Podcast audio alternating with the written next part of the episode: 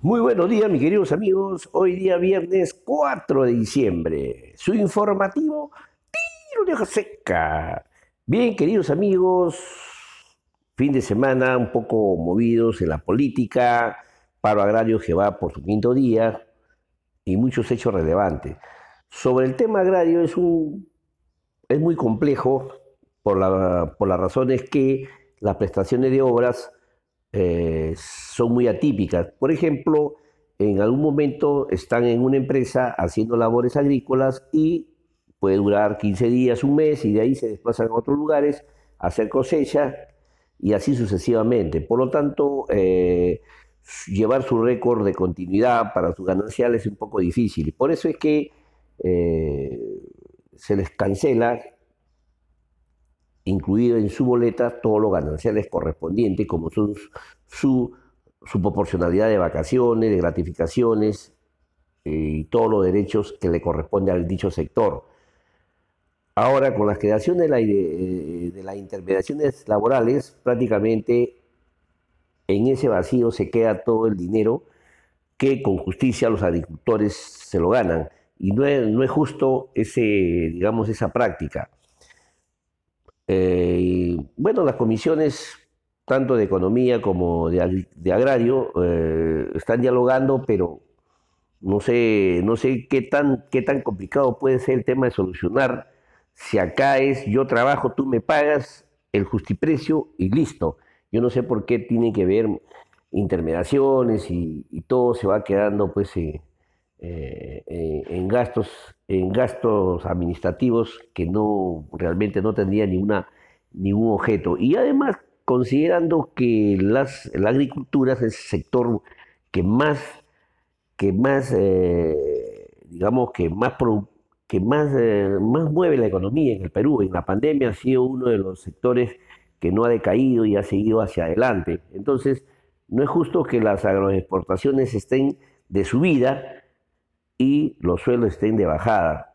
Entonces, vamos a ver, va a haber mucho, mucho que hablar durante toda este, esta semana y, no podemos estar con las carreteras bloqueadas porque también eso es, eso es esa, eso tampoco no es, correcto, ¿no? Todos, todos merecemos el desarrollo continuamente. Así, bueno, pasamos a nuestro tema, siempre recogiendo fuentes confiables, en este caso, eh, sobre los infectados de COVID-19 en el Perú, según MINSA, reporta 968.846 y fallecidos 36.104.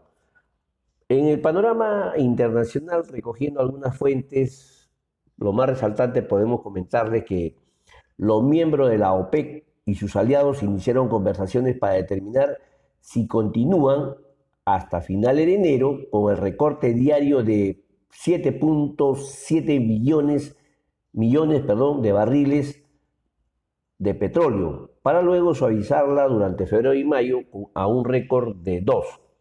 En Chile, el presidente Sebastián Piñera prorrogó por 90 días más el estado excepcional de catástrofe, medida que permite continuar con la medida de restricción a la movilización social. Por otro lado, la Cámara de Diputados aprobó un segundo retiro de los fondos de pensiones privados a pesar de los límites de impuestos por el gobierno de Piñera.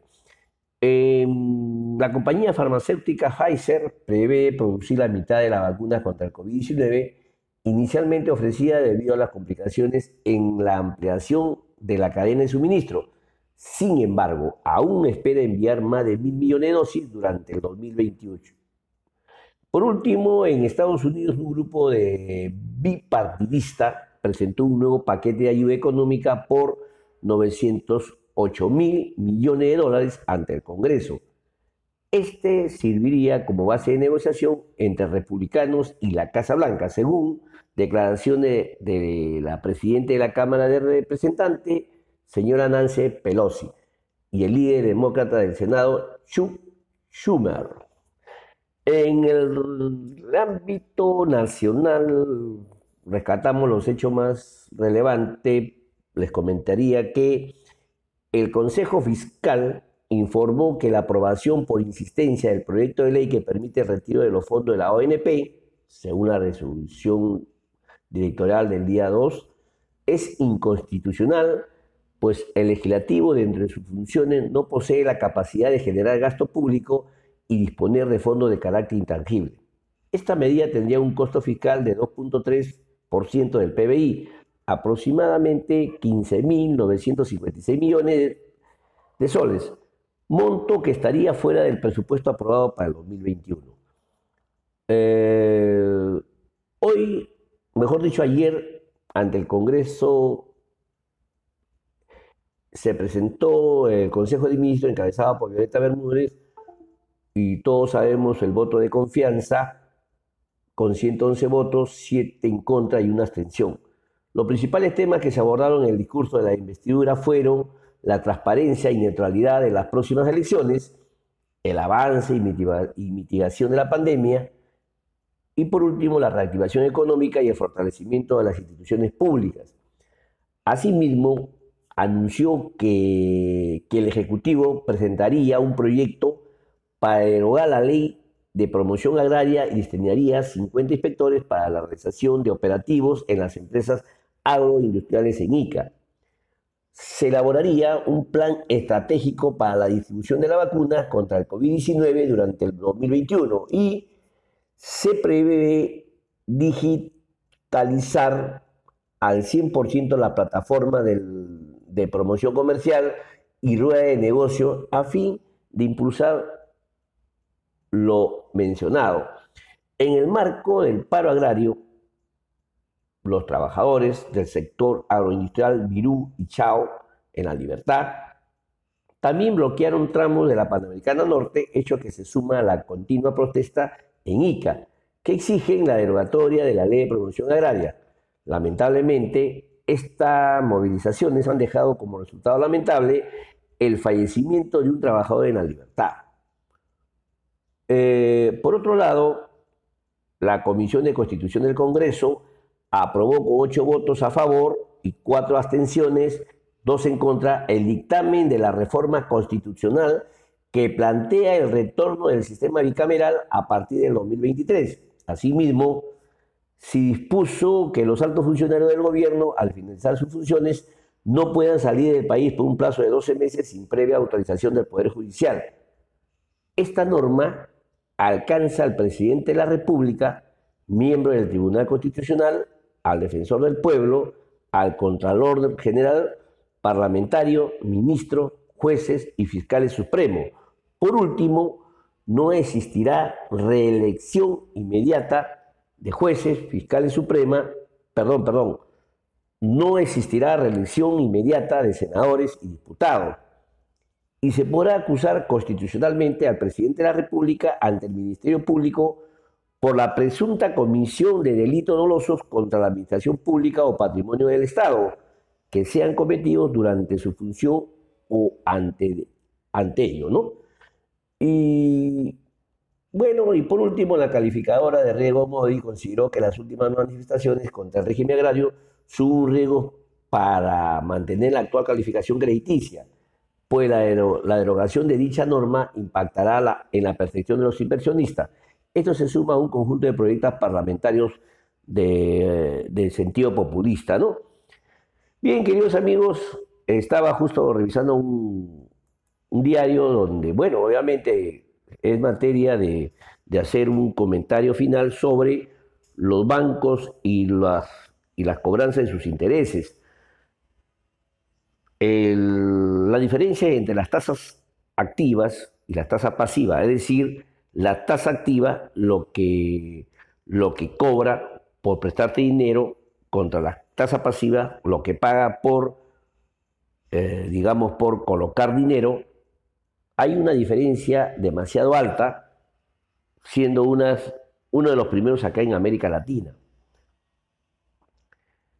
Eh, en los últimos años, prácticamente el crecimiento económico sostenido e independiente ha permitido que eh, emporios comerciales, empresas y todo lo demás implementen todo tipo de servicios e inversiones en general. Uno de estos se ha podido eh, observar con facilidad cómo todos los peruanos hemos, podido eh, disponer de fuentes de crédito ya sea para financiar muebles, vehículos, implementar un nuevo negocio o a través de un crédito bancario. El mismo que para miles de peruanos se ha convertido en un verdadero dolor de cabeza, debido a que los intereses sumamente elevados, que en muchos casos han impedido que los usuarios puedan ahorrar sus deudas y finalmente cumplir sus sueños. En este, en este aspecto, en los últimos años, los gobiernos no, no han visto con atención una serie de detalles y no, no es que se haya pasado desapercibido, sino que al parecer eh, se han hecho de la vista gorda, ¿no? por no decirlo, ¿no? Y de esa forma se evitan de conflicto con un sector muy poderoso que ha logrado tener a millones de peruanos endeudados. El Perú, eh, mejor dicho, acá en el Perú, cuando uno accede a un crédito, por diferentes motivos, los intereses son altos. Lo vemos en las, todas las pymes, las bancas paralelas que se manejan en las pymes, llámese Cooperativa Huancayo, Ayacucho, Cusco, inclusive los bancos, los bancos que son, todos los bancos que son, eh, digamos, son supervisados por la banca de seguro, que en algunos casos puede llegar hasta 400%, es desproporcional. Y llegaría hasta eso cuando se vuelven muy demasiado morosos. Y aquí en el Perú es normal la morosidad. En esta, condición nos coloca en uno de los prestamistas que pagan mayor interés por un crédito personal respecto a otros, a, otros vecinos de la región. Sin embargo, se ha, observado con mucha preocupación que cuando una persona tiene ahorros en una entidad bancaria, el interés que percibe por el dinero ahorrado es extremadamente bajo a pesar de los atractivos anuncios publicitarios que dicen todo lo contrario, lo cual crea pues un desconcierto y una evidente insatisfacción. Es un tema que vamos, eh, en algún momento vamos a tratarlo con más detalle, con más, con más fuentes y vamos a dar un rating de, intereses en activas que cobran y pasivas que cobran los bancos, los principales bancos y las principales eh, bancas paralelas, ¿no? como la, la que les he mencionado para poder tomar una decisión muy, muy acertada. Muchas familias se han quebrado por, esta, por estos famosos préstamos con esas tasas y elevando la morosidad y todo lo demás, ¿no?